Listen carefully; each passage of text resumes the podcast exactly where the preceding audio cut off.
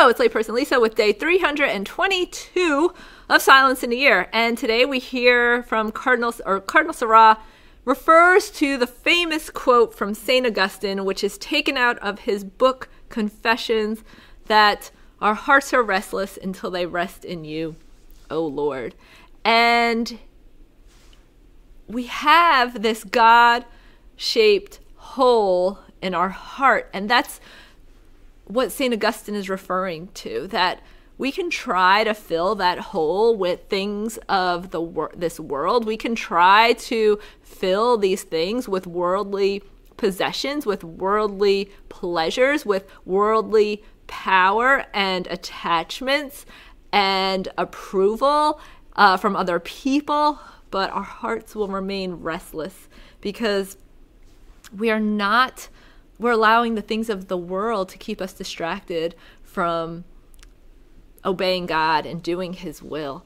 And it made me think of the rich young man and how he went to Jesus and was like, I'm following all the commandments. What else do I need to do to be a true follower of yours?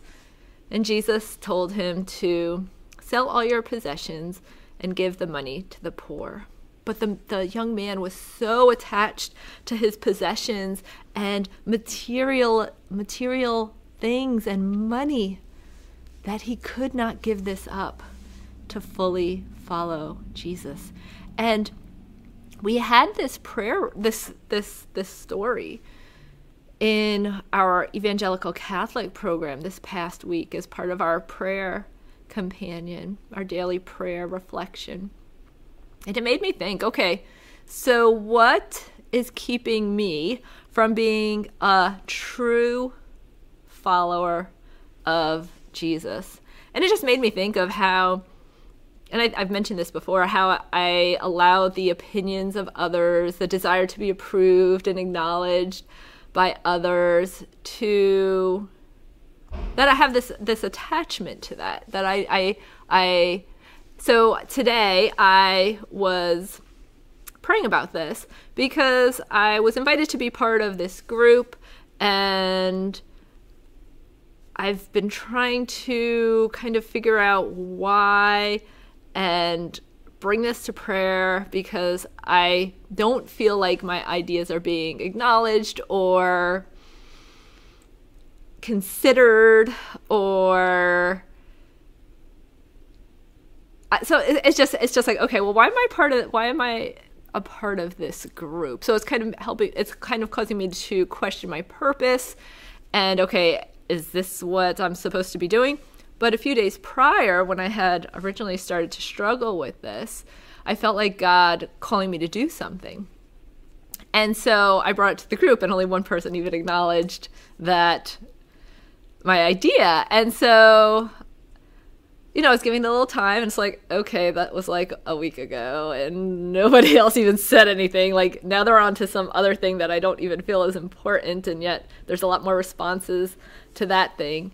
But so it's kind of just been like a little bit of a hole, a little bit of restlessness in my heart. And then today, I brought it to prayer, and I was reflecting, and I felt like Jesus telling me like it, like don't worry about what they're what they're doing, what they're saying, what they're not saying. I, I I put you here to do this thing and I want you to do it.